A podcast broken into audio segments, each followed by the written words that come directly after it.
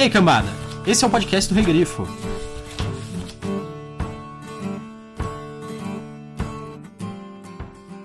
Vamos começar com o fim do mundo, por que não? Acabamos logo com isso e passamos a coisas mais interessantes.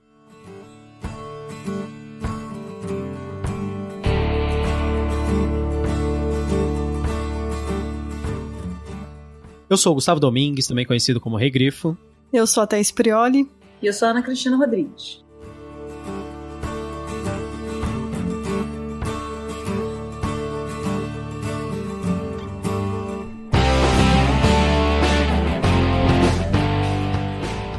Hoje nós estamos aqui para falar do livro A Quinta Estação da N.K. Jemisin. Ele é vencedor do Hugo Awards e ele é o primeiro livro da trilogia Terra Partida. O livro originalmente ele saiu lá fora em 2015, nos Estados Unidos, e aqui no Brasil ele saiu em 2017 pela Morro Branco, com tradução da Aline Storto Pereira. O livro ele é conhecido por ser uma science fantasy, mas a gente vai discutir isso também, se a gente concorda se ele é uma, uma mistura de ficção científica e fantasia, se ele é só uma fantasia, porque muita gente também considera ele uma fantasia. Hoje nós estamos aqui com, com a Ana Cristina, como vocês puderam ver né, no começo. Ana, fala, fala um pouco sobre você. Ui, então eu sou escritora, tradutora, editora, historiadora, mãe. Eu sou tudo isso mais um pouco, né?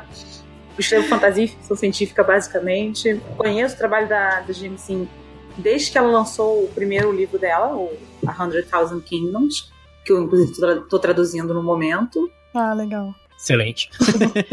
é, inclusive, eu fiquei, eu fiquei, muito feliz de saber que eles vão lançar, porque assim, originalmente, eu vou falar a verdade, eu não conhecia a trilogia da Terra Partida, mas eu ouvi falar bastante do, do 100,000 Kingdoms. Eu estranhei que eles começaram por uma outra trilogia dela antes, mas depois eu percebi que eram editoras diferentes que estavam lançando cada um deles, né? Quem que vai lançar o 100,000 Kingdoms aqui no Brasil? A galera Record. Legal. Eu acho que isso foi por causa do Fifth Season do Broken né? É isso. A chamou atenção por causa do, dos prêmios, do Hugo, do Nebula. É, é verdade. E acabou chamando atenção. Enquanto o 100,000 é. não foi tão premiado, não é distopia, apesar de ser mais uma leitura mais jovem do que Fifth Season, ele é distopia. Talvez vá ser uma distopia, a gente tá no auge de distopia ter chamado a atenção pro, pra quinta estação. O 100,000 ele é uma fantasia mais tradicional, o cenário em si, né? É, é uma é. fantasia um pouco mais tradicional. Tem elementos mais tradicionais na fantasia. Ele é menos misturado do que o. Eu nem chamaria. Bom, a gente vai entrar nisso depois, né? Então, eu não, ah, sim, não. sei se eu chamaria o Quinta Estação de Fantasia, não, mas depois eu falo por quê. e você, você tá traduzindo esse, mais alguma coisa atualmente? Você também gostaria de falar? Então, eu terminei de traduzir o King of Ashes, do Raymond Feist, que é o, o inédito dele, que ainda não saiu lá fora deve lançar simultaneamente ou bem próximo. Eu também, também traduzi recentemente O Beijo do Deus Sombrio, da C.L. Moore, um clássico da Espada e Feitiçaria, vai sair pela Arte Letra. Ah, o do, do Feist vai sair pela HarperCollins. Tô traduzindo Aventuras de Shadowrun, pra, né, pra, pra New Order Editora, porque eu gosto disso. Sim. Elfos, elfos filósofos rifles, é sempre interessante. É, o Gustavo tá bem ansioso pra isso. A gente pegou a caixa mais cara. Sim!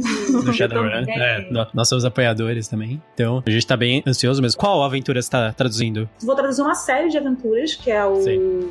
Dawn of the Artifacts, né? O Alvorecer dos Artefatos. Ah, sei. É uma que foi abrindo, acho que são cinco, não é? Eu acho que são cinco. É uma porrada. É, começa, com, é. começa, com, uma busca dos artefatos de, do mapa de Piri Reis, mas essa não vai ser lançada agora, não. Essa vai ficar mais pra depois. Sim. Vai lançar junto. É uma coletânea com quatro aventuras que é linha de fogo. É Firing Line.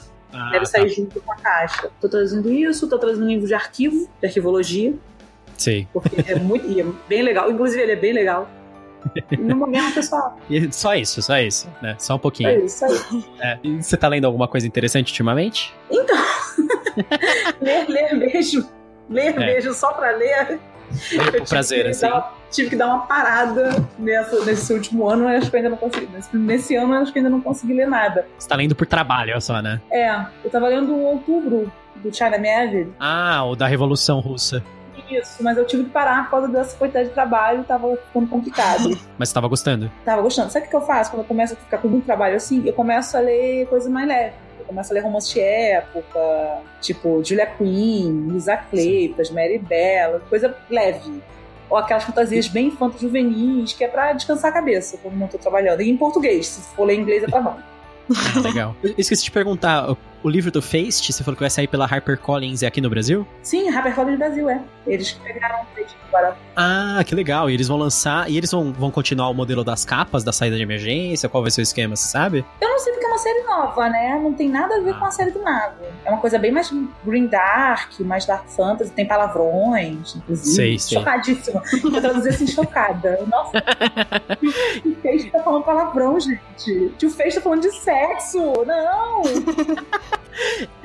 é outro universo, não é Midcam, não é Midcam, é mais, então. Não, não, é um universo, inclusive, eu acho engraçado, né? Porque ele começou num universo muito fora do comum da fantasia, da época dele, da década de 80, e Sim. ele agora tá num universo bem tradicional de fantasia bem tradicional. É, bem tradicional mesmo. É, eu achei engraçado, né? Que geralmente é o contrário. A pessoa começa no mais tradicional e depois vai se afastando. E ele voltou. E a influência um pouco do sucesso do Martin e tal. É uma trama bem política, é. envolve sucessão. É interessante. Ele teve bastante sucesso com a trama política da trilogia da Filha do Império, A Senhora do Império, né? Sim. Ele trabalha bem com isso. Eu, eu gostei, eu, eu, gostei, mas eu sou uma, uma, exceção. As pessoas não gostam do Feixe, eu gosto, não gosto do Brooks, eu gosto.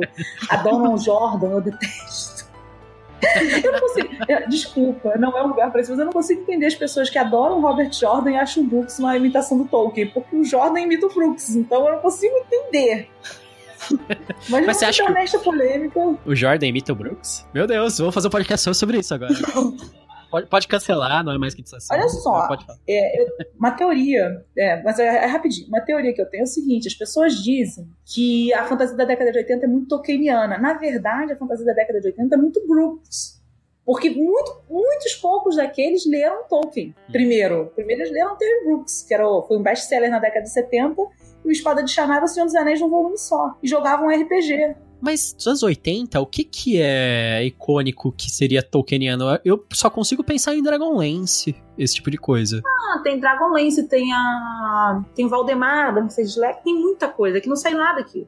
Sei. Muita, muita, Sei. muita coisa. E hum, são coisas bem fracas. E o próprio Jordan. O Jordan, o olho do mundo, ele não é Tolkieniano Tolkien, ele é Tolkieniano Brooks. Ele, ele puxou bem a linha do Brooks. Uhum. Eu vou defender isso até. Na época que ele saiu, acho que é 1990, já, tinha, já tinham saído não sei quantos livros do Brooks, né? Não, do Brooks, do Feixe. Esses caras, tanto o Brooks quanto o Feixe, foram a base da fantasia épica atual. Não foi nem o Tolkien. O pessoal diz que foi o Tolkien, não foi. Que o Tolkien é o pai desses. Sim. O Feist é 82, o primeiro? Eu acho que é 80, 82. O é. Brooks é 75 o primeiro e acho que o segundo. É 77 o primeiro? Eu acho que é 77, porque o Brooks, no mesmo ano que é 77, saíram três grandes livros da fantasia, que é o A Spell for Chameleon, o Espada de Shannara e do Lord Fallsbane. Ah, nossa, o Thomas Covenant, nossa. Isso. Nossa. Meu Deus do céu.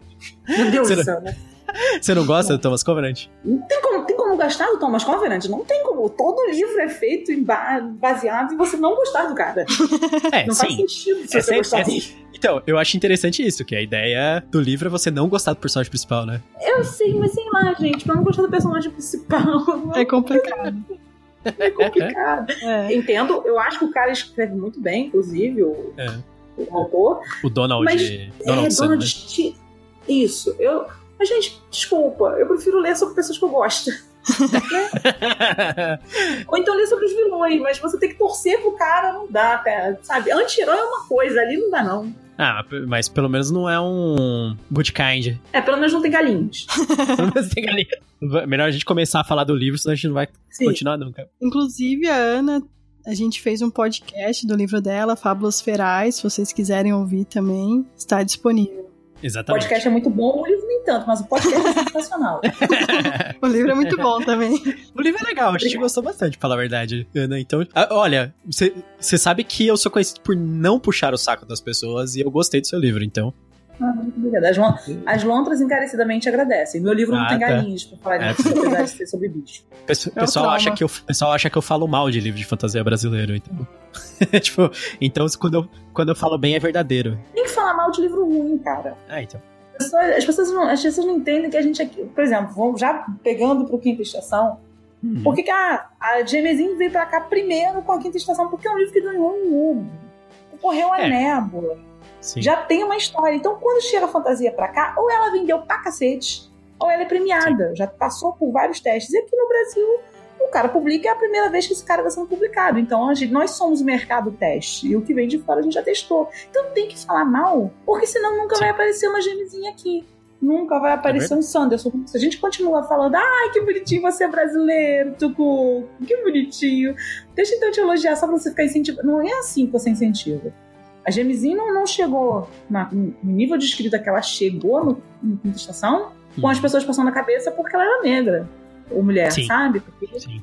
Não, ela apanhou bastante em resenha, apanhou bastante em crítica, algumas inclusive fundadas, ela foi bastante perseguida, inclusive, pelo, pelos racistas. A primeira trilogia dela, que é o 100,000 Kingdoms, recebeu muita crítica. Inclusive, eu fiquei meio com o pé atrás das críticas, na verdade, não da, da trilogia, porque eu achei estranho algumas críticas. Agora que você tá falando isso, eu tô até entendendo um pouco. É umas coisas antigas, né? Da época que saiu, que é do, depois de 2000, né? Acho que é 2000 e... É, é bem é 2003, 2004. Isso. É, é por aí eu mesmo. Li, eu li um pouquinho depois que saiu e era assim, era muita crítica bem descabida. Ela no o segundo volume é uma protagonista cega. Então, assim, uhum. ela recebeu muita porrada. Ela não, não, não tá ganhando Hugo e Nebula aí porque as pessoas foram boazinhas condescendentes com ela, não entendeu? Então não pode. Você fala que o mercado americano ele é super complicado, ele é muito, muito, muito disputado, né? A gente acha que tem muito autor no Brasil, mas a quantidade de autor nos Estados Unidos é ridícula, né? Tipo, é, é absurda. É que a gente só conhece o topo da pirâmide. No topo é, então. da pirâmide, tipo, nível John Scalzi, tem uns 40. Você consegue hum. nomear uns 50 escritores que ganham bem, muito bem.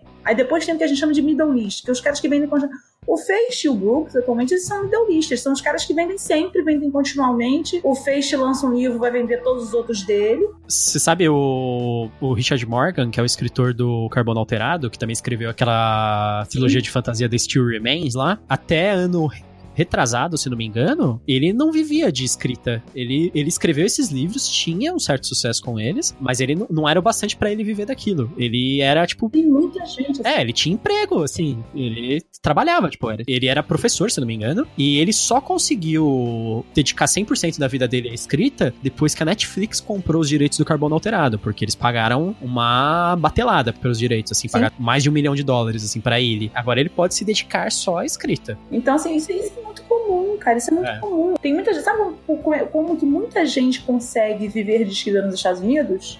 Hum. Com tie com Star Wars, porque a gente aqui não tem, não tem noção do que é o mercado desses pocket novels de videogame lá fora, de videogame, de televisão. O pessoal vive muito disso, não desses grandes sucessos como não, vai ficar vendendo tie O Chuck Wedding não era ninguém, vivia de escrever, mas muito mal, até assinar para escrever Star Wars.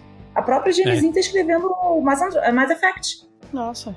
Ah, é? entendeu? é? É, ela, ela escreveu o, o, Não sei se vocês jogaram Mass Effect Andromeda, mas ela é. escreveu um romance que é a backstory da Cora Harper. Eles não chamaram, na minha opinião, acho que a, a maior escritora que seria pro Mass Effect é a Beck Chambers. Eu li o, a o Longa Viagem do Pequeno Planeta Hostil e para mim parece uma história do Mass Effect aquilo. É, porque acho que a Beck já começou a aparecer no, no circuito quando o Mass Effect, infelizmente, a, a, a, a série tá meio pra lá.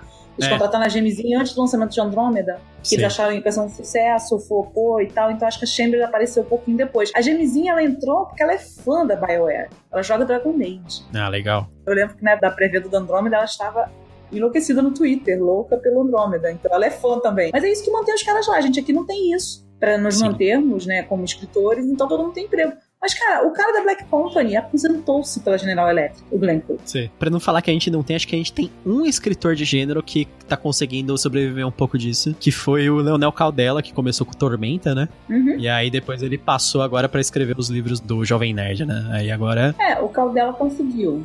Então. Nessa coisa assim, mas é muito raro aqui ainda, porque a gente Sim. tem poucas franquias de sucesso. É, a gente não tem essa, essa puxada ainda. Um dia, quem sabe? Tá saindo aos poucos, né? Quem sabe a do Christopher Carsten Schmidt não vira uma, uma franquia, né? A, a bandeira. Eu, eu quase mandei um e-mail pra Globo falando: olha só, se vocês quiserem, a gente pode escrever um, umas novelinhas sobre Deus salvo o rei, cara.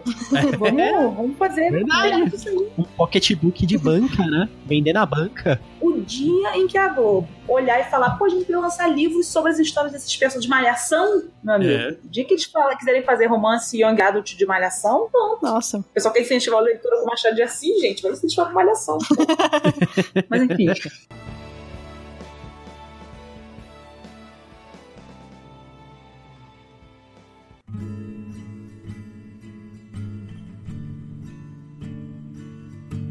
Vamos ao resumo do livro?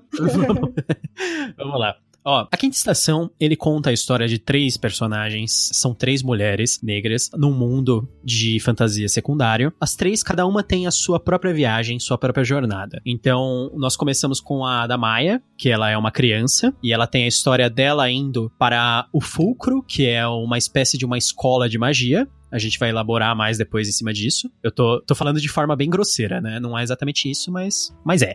Nós também temos a Cienide, que é uma pessoa que já é formada nessa escola e ela tem uma missão acompanhando uma espécie de um outro grande. Eles, eles se chamam Orogenes, mas eles seriam umas espécies de magos. Finalmente, a última personagem, que na minha opinião é a melhor de todas, mas Vamos deixar a opinião para depois. Nós temos a Esun, que é uma mulher mais velha, que vive numa comunidade isolada. Ela teve o seu filho assassinado pelo próprio marido e o marido dela também raptou a filha dela. E ele fugiu. Então nós acompanhamos a viagem dela saindo dessa vila e perseguindo o marido dela para tentar salvar a filha dela das mãos dele. São essas três jornadas dentro desse universo que se passa num continente que é chamado de Quietude, e esse continente ele é constantemente abalado por desastres naturais. Além desses desastres naturais, nós temos também os causadores de desastres, que são os orogenes. Eles podem causar e evitar tais desastres. Eles são uma parte muito importante da dinâmica do mundo, né? Da parte social, do conhecimento, tudo mais. E nós vamos descobrindo o mundo aos poucos nesse primeiro volume, né? Porque ele é uma história em fase, então na verdade o primeiro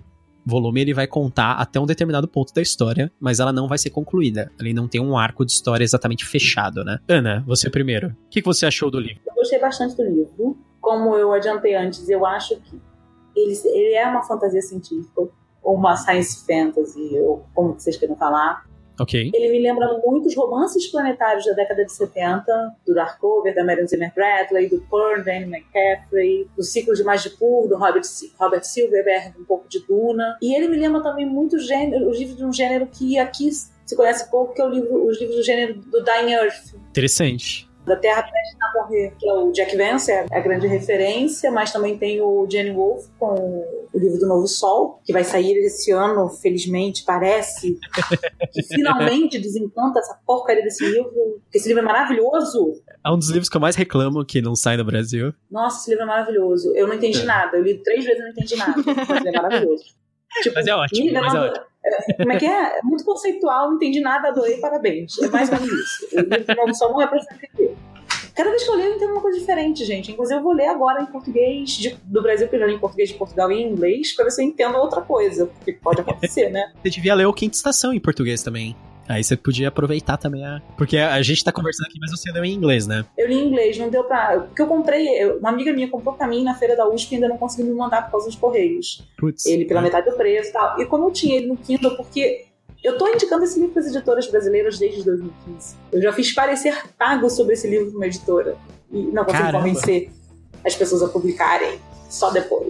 E não foi a editora que publicou, não foi a Morro não, Branco? Não, não foi. Eu não tinha trabalhado para Morro Branco até bem pouco tempo atrás. Não tinha contato. Fiz um trabalho agora para ele. Inclusive, essa semana eu perguntei para Morro Branco, né? Eles não têm nenhum livro em e-book. Eu perguntei para eles se eles pretendiam lançar algum livro em e-book. E eles falaram que estão negociando isso, mas que eles pretendem sim. Até porque eu prefiro ler livros, às vezes, em e-books, porque é mais fácil para carregar no transporte e tal. Não, você tá no celular, acabou, tipo, você não tá, tá esperando um médico, você tá com seu celular, não trouxe o Kindle, mas tem um celular com o aplicativo com 500 e-books, então...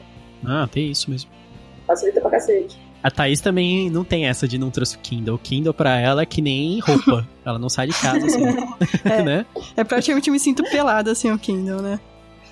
Praticamente pelada. Depois dos 40, você esquece até de colocar roupa pra sair de casa, então é melhor não se arriscar com o celular, é mais difícil esquecer.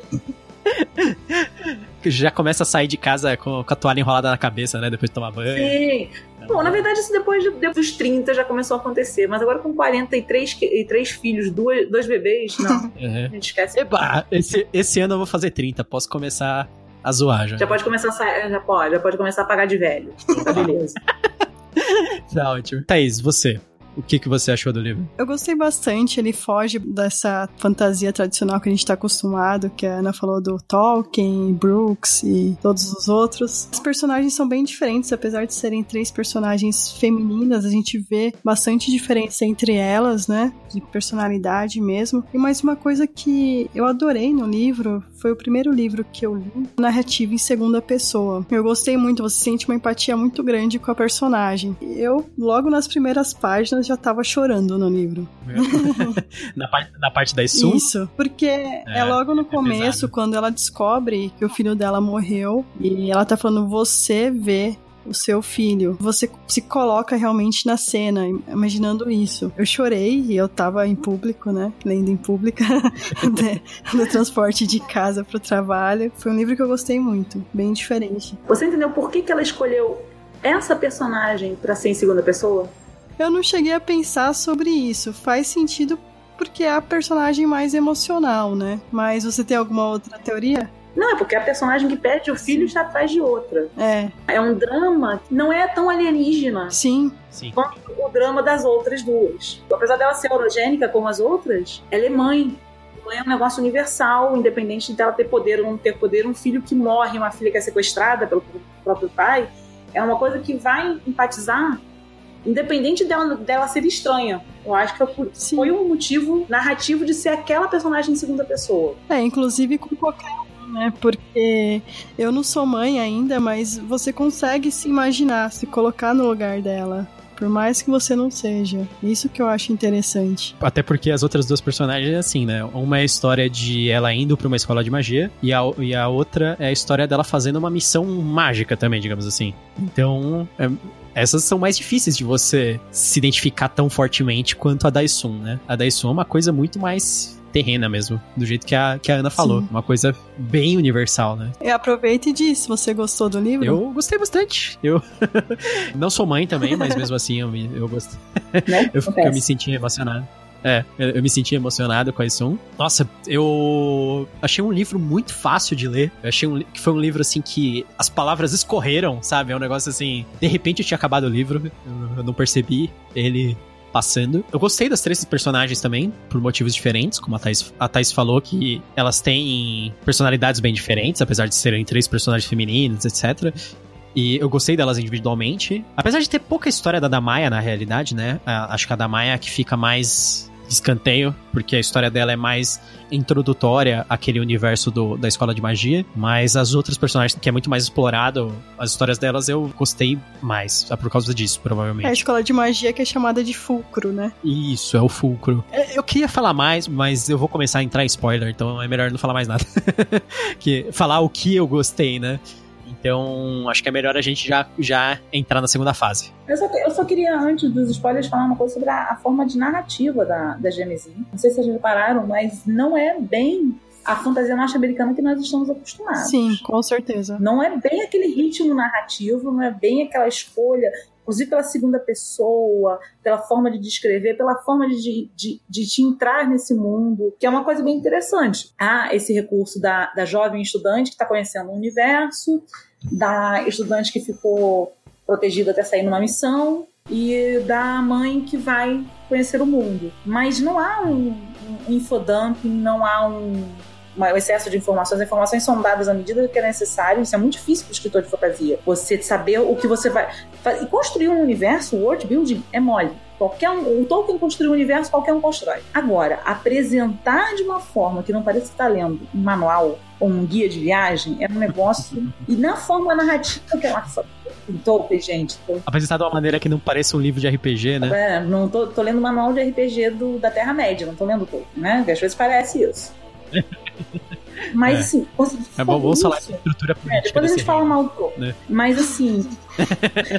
praticamente tem horas que eu tava lendo o, o, o Senhor dos Anéis e não sabia se estava lendo o Senhor dos Anéis ou os anexos do Senhor dos Anéis, que era o mesmo tipo de narrativa às vezes. E a Genesis não, ela nesse livro ela te, ela te traz a história do mundo, que é uma história complicada, para você pegar, por causa da questão das estações, até você perceber o que é uma quinta estação, Sim. demora um pouco. Ela não te explica de cara o que é uma quinta estação. Eu acho que você, Ana, você acabou de explicar um negócio que eu não tinha conseguido articular. Eu falei que fluiu muito bem a, a leitura, e eu acho que é justamente por causa disso que você falou. Agora que eu tô ligando os pontos, eu falando, é realmente, é um livro que tem praticamente não tem infodump, né? As coisas são apresentadas de uma forma orgânica, elas crescem, né?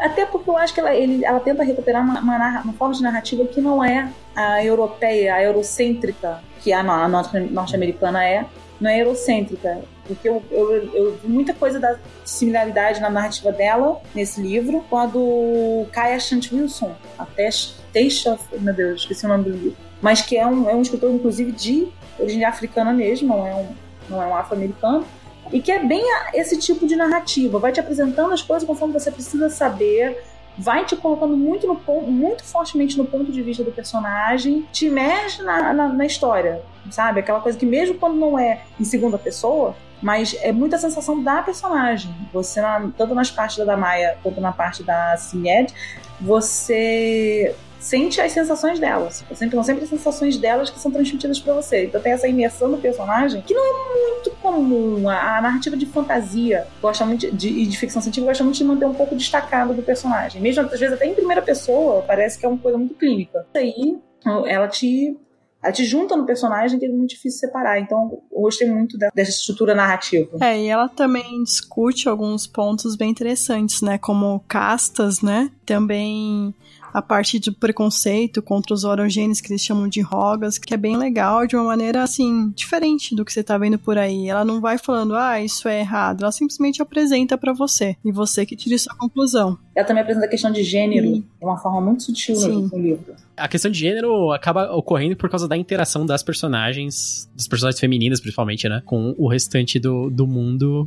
Mas é difícil de pegar. Eu mesmo acho que passei batido pela maior parte da, disso aí. Eu tava mais preocupado com a ideia dos orogenes em si. Do... Aí depois que eu comecei a me ligar, que algumas coisas ela tava apontando várias vezes, assim. Então eu falei, putz, acho que eu perdi uma boa parte do livro ela falando sobre isso. Também não é à toa que são três personagens femininas. Pois é. Vamos pros spoilers agora, porque eu quero começar a falar. Vamos.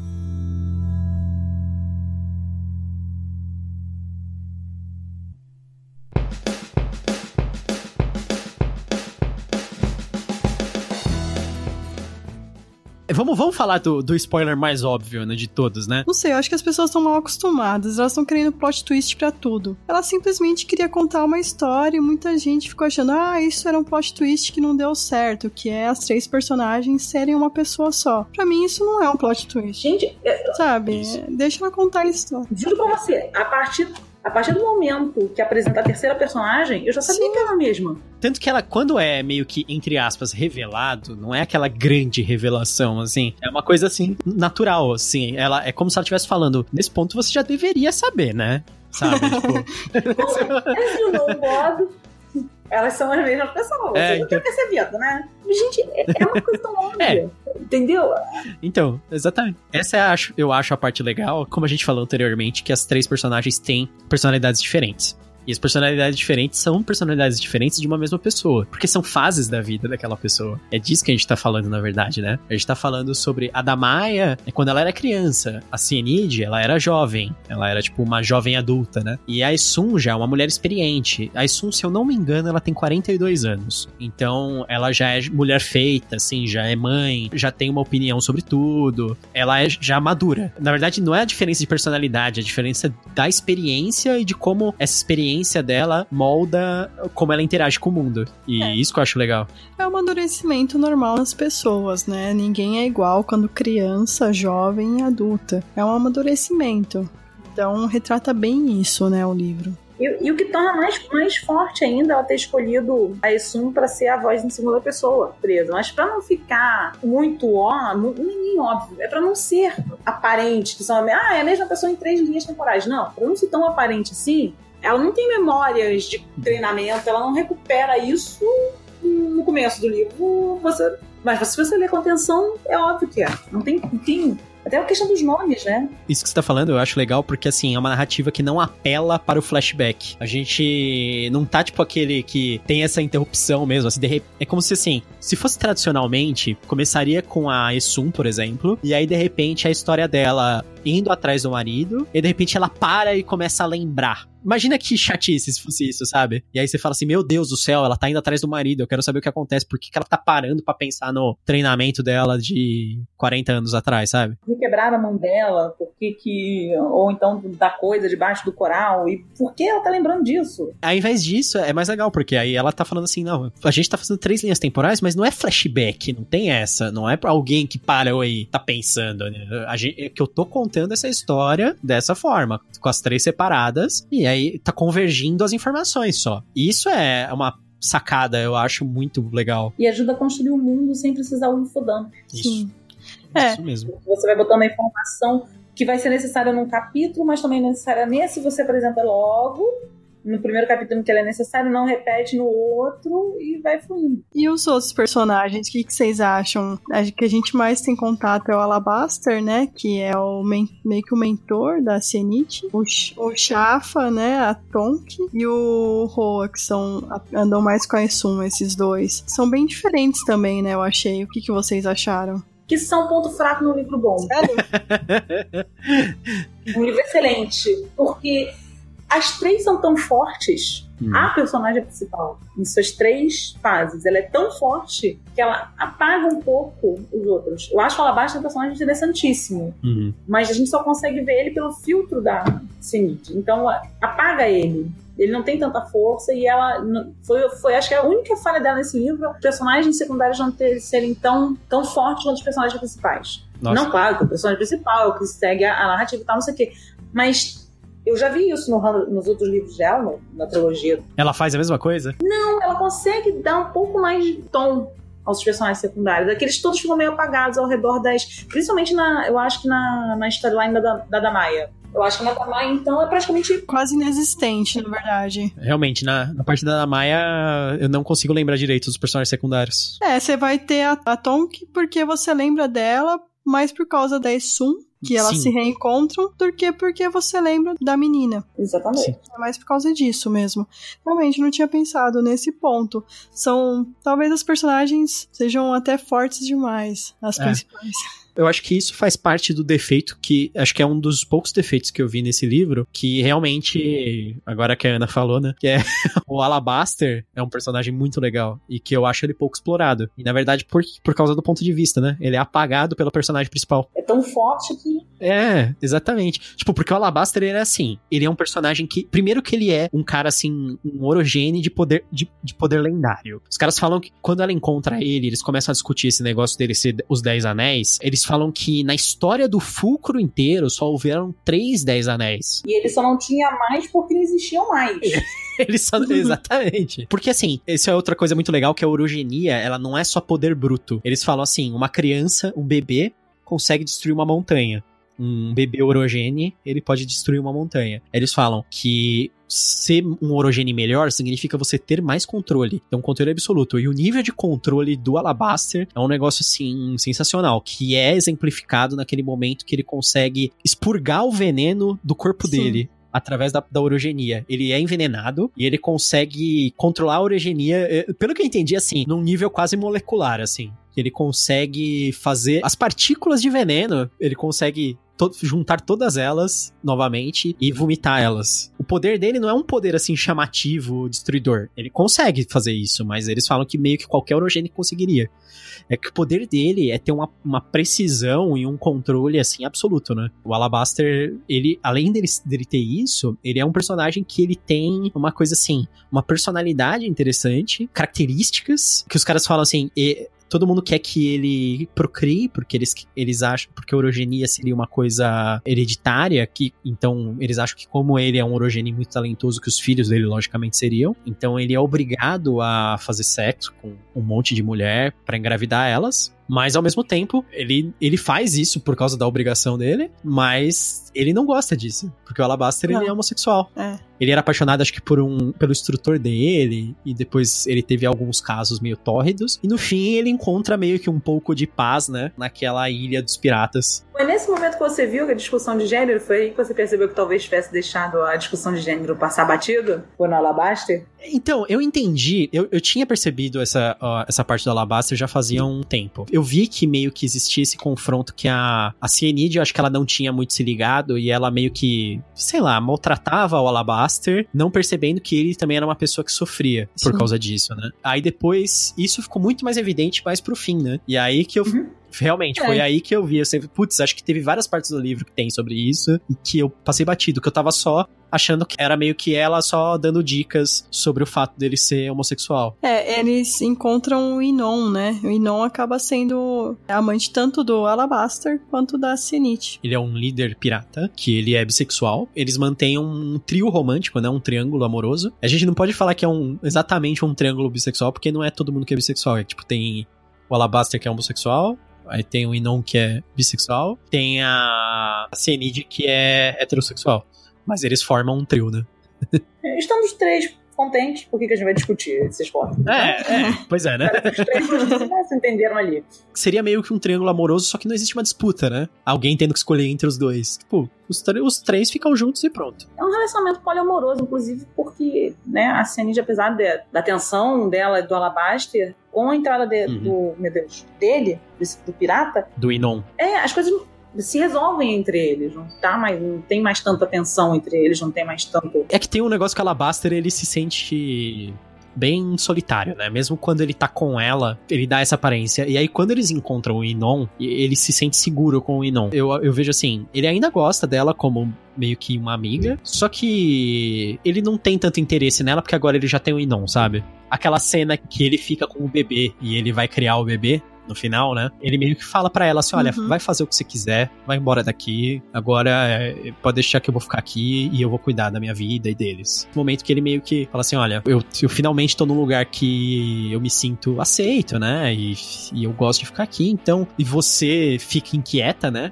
Que ele fica falando que ela, ela não consegue deixar as coisas, né? Fica se torturando pelo que aconteceu e ela quer voltar atrás, correr atrás das coisas. Justamente pela idade, né? O Alabaster ele já é uma pessoa muito mais experiente. Imagino ele bem mais velho que ela. E ela é jovem. Ela quer viver, ter várias experiências na vida. Ela não quer ficar lá. Tanto que você vê essa diferença quando ela vira Exatamente o que eu Isum. ia falar. A Isum tá vivendo há 10 anos lá na, na vila. Então eu acho que essa diferença do momento da vida que os dois estão. O Alabaster já quer sossegar. Ela não. O Alabaster tá na mesma fase da vida que esse. Exatamente isso.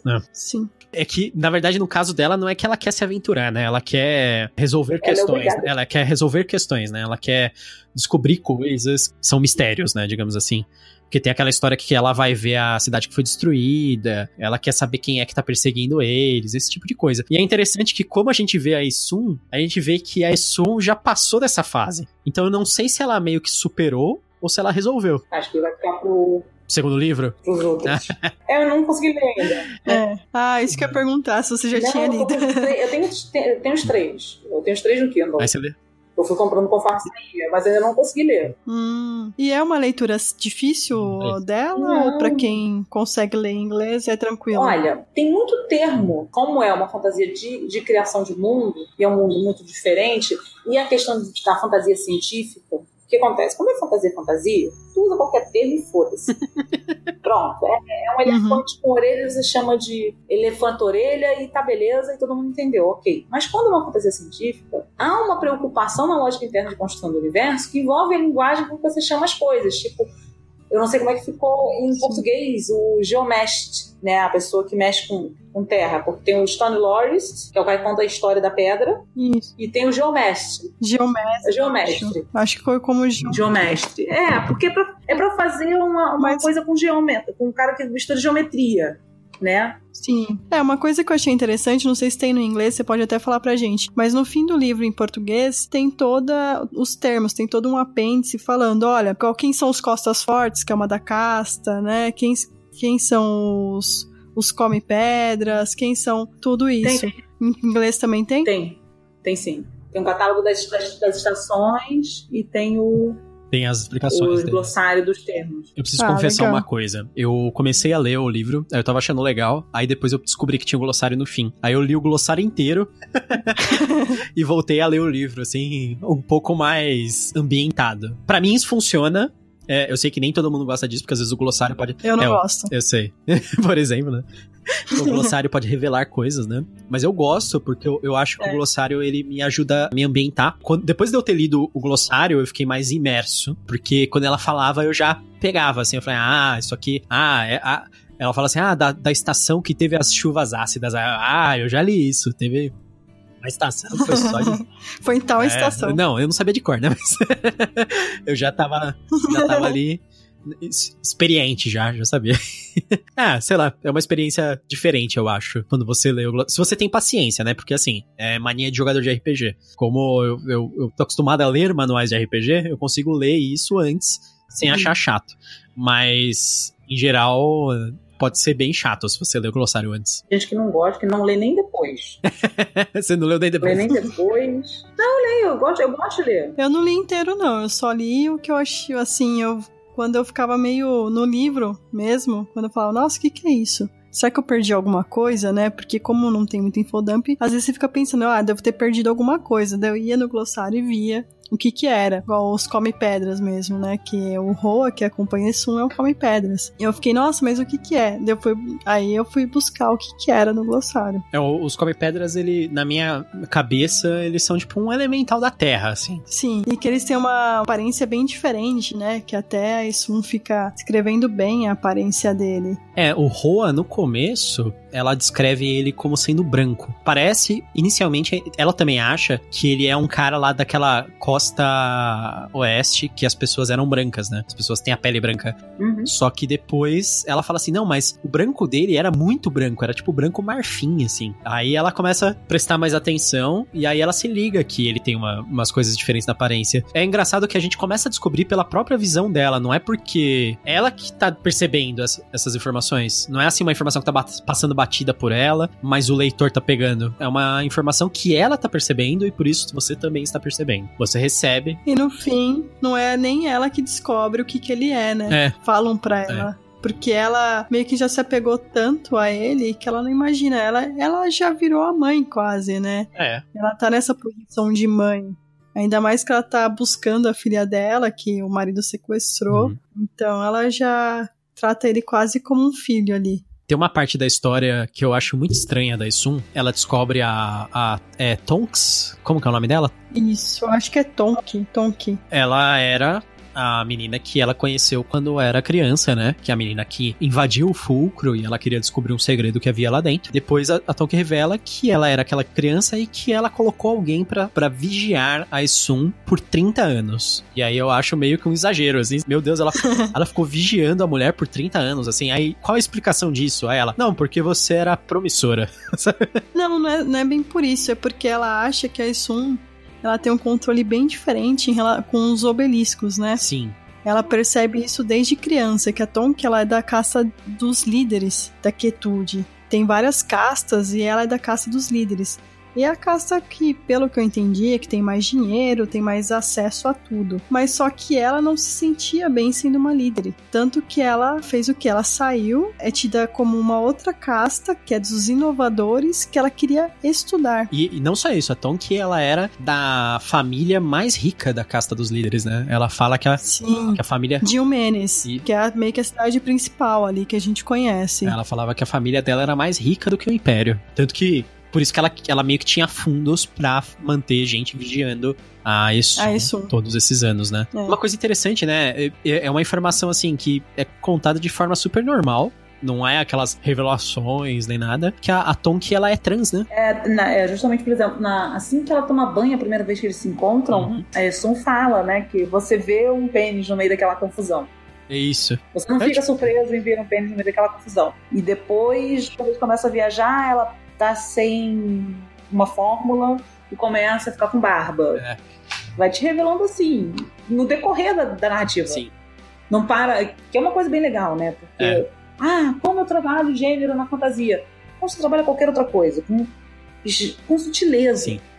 Pronto. Porque você, você precisa falar, não, aquele personagem é trans. Uhum. Você não fala que aquele personagem é homem. Você não fala que aquele personagem é mulher aquele personagem hétero. Então não fala. Quando eu, eu li algumas dicas de pessoas trans para autores trans, né? Ou de até de autores trans, né? Para escrever sobre personagens trans ou esse tipo de coisa, é não faça um momento Scooby-Doo. Isso é muito, muito, muito insultuoso. Isso é muito feio. Que é um momento assim. O que um um personagem percebe que o outro é trans e aí existe uma discussão sobre isso, sabe? Fazer o tchan tchan tchan. É o momento Glória Pérez, é o momento da novela em que todo mundo para pra lição de moral. É, tipo, isso é horrível. Glória Pérez sempre faz isso. Isso é horrível. É horrível. Isso é, sabe, que é meio que apontar o dedo pra pessoa e ficar assim, vamos falar sobre você agora, sobre por que que você é assim, sabe? Negócio incômodo. que coisa horrível.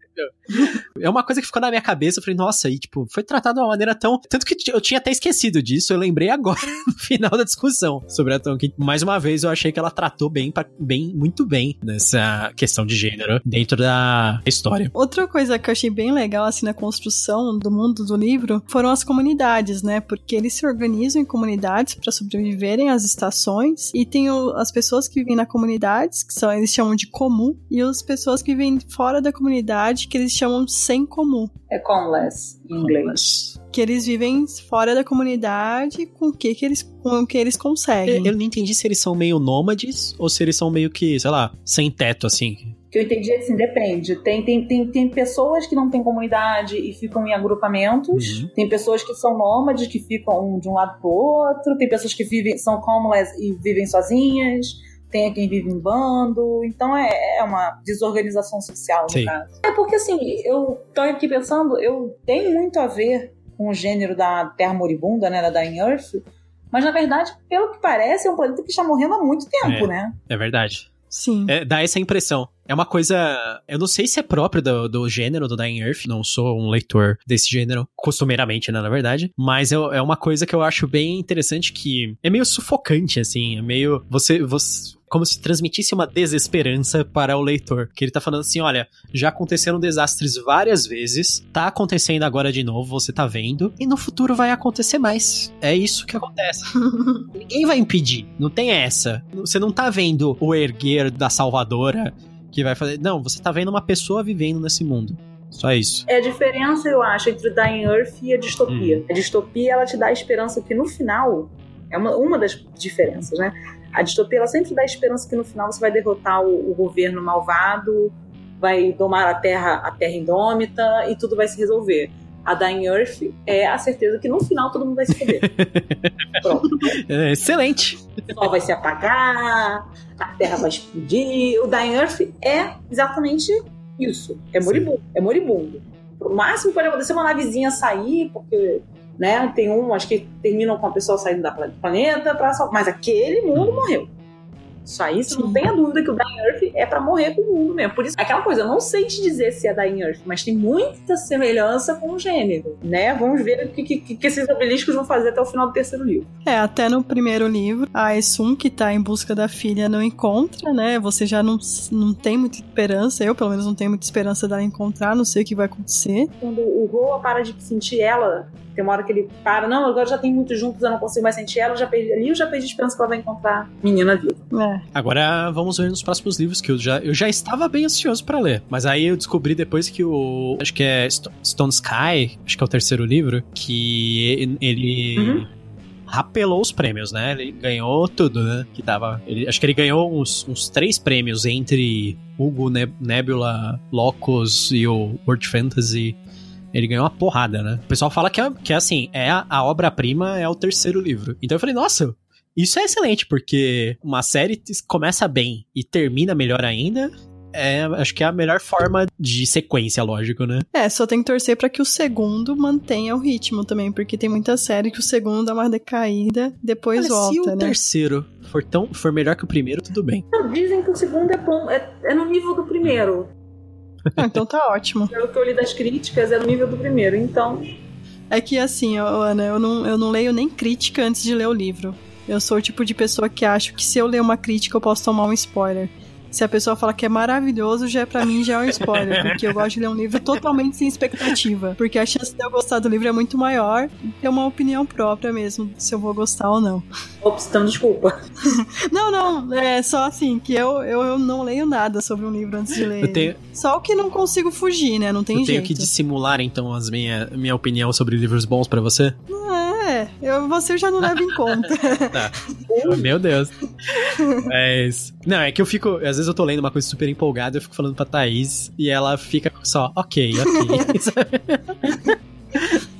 Meu Deus, isso aqui é excelente. Aí, ok. mas viu, ó, eu falei que era legal e você leu depois e achou legal, não é verdade? É. Ih, achei, mas eu tento não pensar nisso. Ah, tá. É aquele, é aquele livro que a gente pode ficar discutindo durante. Dá pra fazer um curso de pós-graduação nesse livro, sabe? É discutir ele com certeza. o universo que ele cria, a relação é. com a Terra. Inclusive, já, já vi gente dizendo que talvez seja a Terra, né?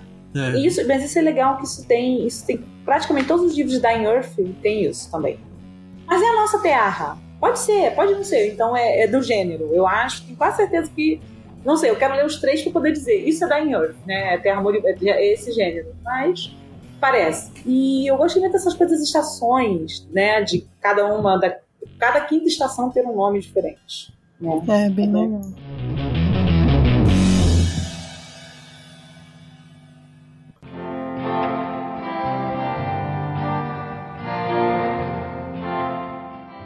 Ana, você recomenda esse livro? E para quem que você recomenda? Vamos lá, eu recomendo esse livro para quem gosta de literatura fantástica. Eu não sei se é um bom livro para quem não gosta de literatura fantástica começar no gênero, mas a partir do momento que você foi fisgado pelo anzolzinho da literatura fantástica, é um livro sensacional. E principalmente para você que cresceu lendo distopias adolescentes, já tá com seus 20 e pouquinhos, hum. quer ler alguma coisa que fale mais perto das suas angústias, eu acho que é um livro. É, porque o, eu, é eu acho que o caminho natural da Sim. distopia é a da Earth. Então, não existe muitos livros da Earth, não se produz mais muito nesse gênero, nunca se produziu muito nesse gênero, na verdade, é um gênero bastante restrito. Então, quando você sai da distopia, você volta pra fantasia e tal. Mas se você gosta de distopia, dessa coisa de lutar pela sobrevivência, mas também. E não é lá aquela pessoa que exige um final feliz, né? Tem que pensar nisso, que o final pode não ser exatamente o que você estava querendo eu recomendo para leitores de distopia, com certeza. Thaís, e você? Você recomenda o livro e para quem? Eu recomendo, eu recomendo principalmente para fãs de fantasia, igual a Ana falou, e para quem quer fugir do comum. Já se você é aquela pessoa que gosta daquilo ali, do comum, da mesma receitinha de bolo, não sei se você vai gostar.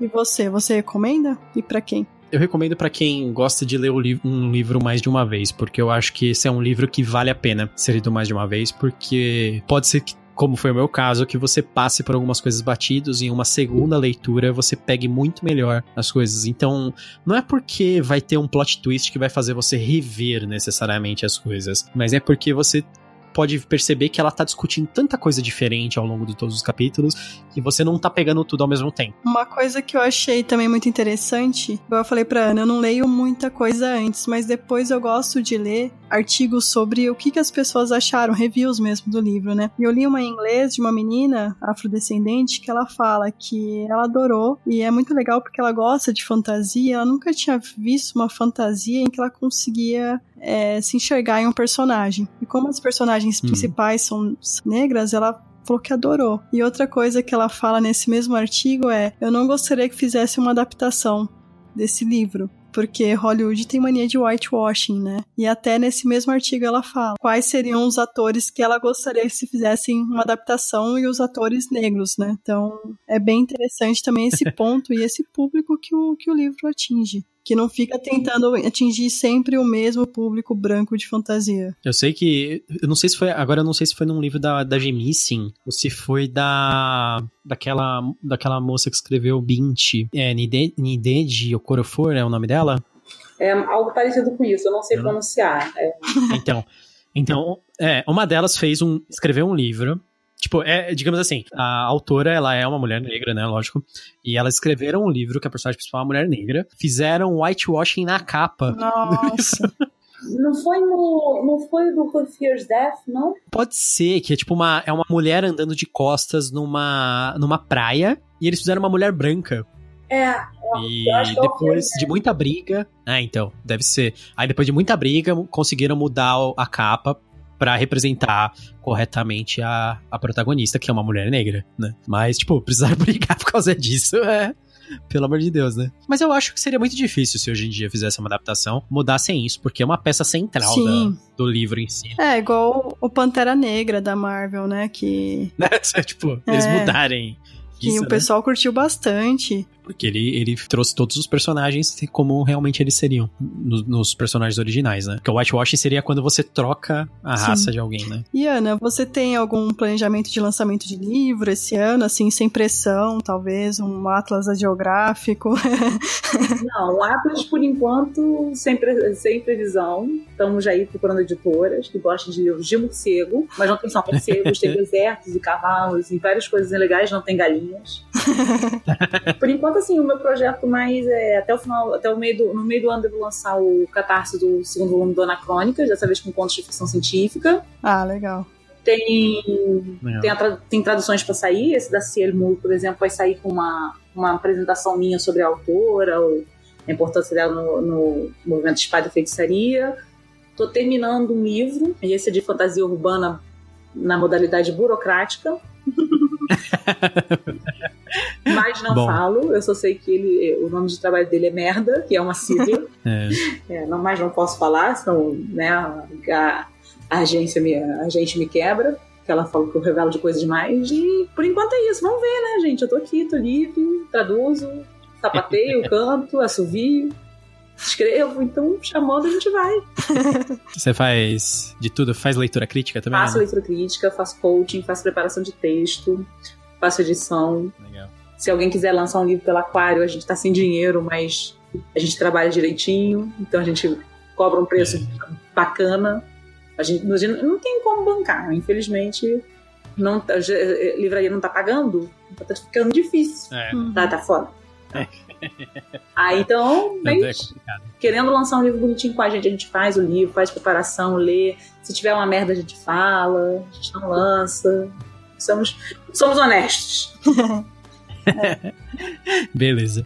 Ana, a gente ficou muito feliz da sua participação. A gente adorou fazer o, gravar o podcast com você. Muito obrigado mesmo. Ah, eu que adorei. Muito obrigada por ter chamado. E vamos ver quando sair o, o, da, o caralhada de reinos da, da GVzinho. Vocês podem me chamar de novo. Opa, com certeza. Na verdade, eu, eu ia deixar até para depois do podcast eu te falar. Se você que a gente tava pensando, eu com certeza eu queria falar com você do, do livro do Zelazin quando sair. Sim, vamos fazer, com certeza. Que eu sei que você é mega fã do, do Zelazin, né, do Crônicas de Amber. E aí agora a gente tá super feliz com a, com a notícia que foi registrado o ESPN, né? Cara, então, eu tô assim, desde desde que saiu desde que eu soube que a saída de emergência Portugal comprou, a menina da saída de emergência Portugal virou assim, e com, venderam pro Brasil também, mas não consegui descobrir quem. E eu tô cercando para saber quem que ia lançar. E eu sabia que eu tinha certeza que era intrínseca, mas é que na intrínseca eu não conheço muita gente, agora já conheço mais gente, na época eu não conhecia, então não deu pra, né, pra saber. Mas agora, assim, vou, vou até reler. Assim, eu sou fã da série, mas é aquela coisa. Miga, adorei muito conceitual, conceitual não entendi nada também. O Jane é que nem o Volpe. Você lê cinco vezes e tem cinco coisas diferentes. Não é pra fazer sentido, é pra gostar.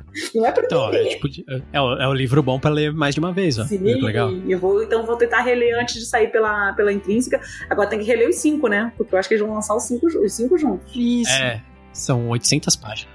Então, primeiro ciclo todo. É uma cacetada. Não, legal. Pode chamar então, beleza. Combinado. então deixar a gente. Combinado. Gente, muito obrigado por ouvir. Até a próxima. Tchau, tchau. Até, tchau. Gente, obrigada por ouvir. Espero que vocês gostem. Até a próxima. E bem-vindos ao Canavial.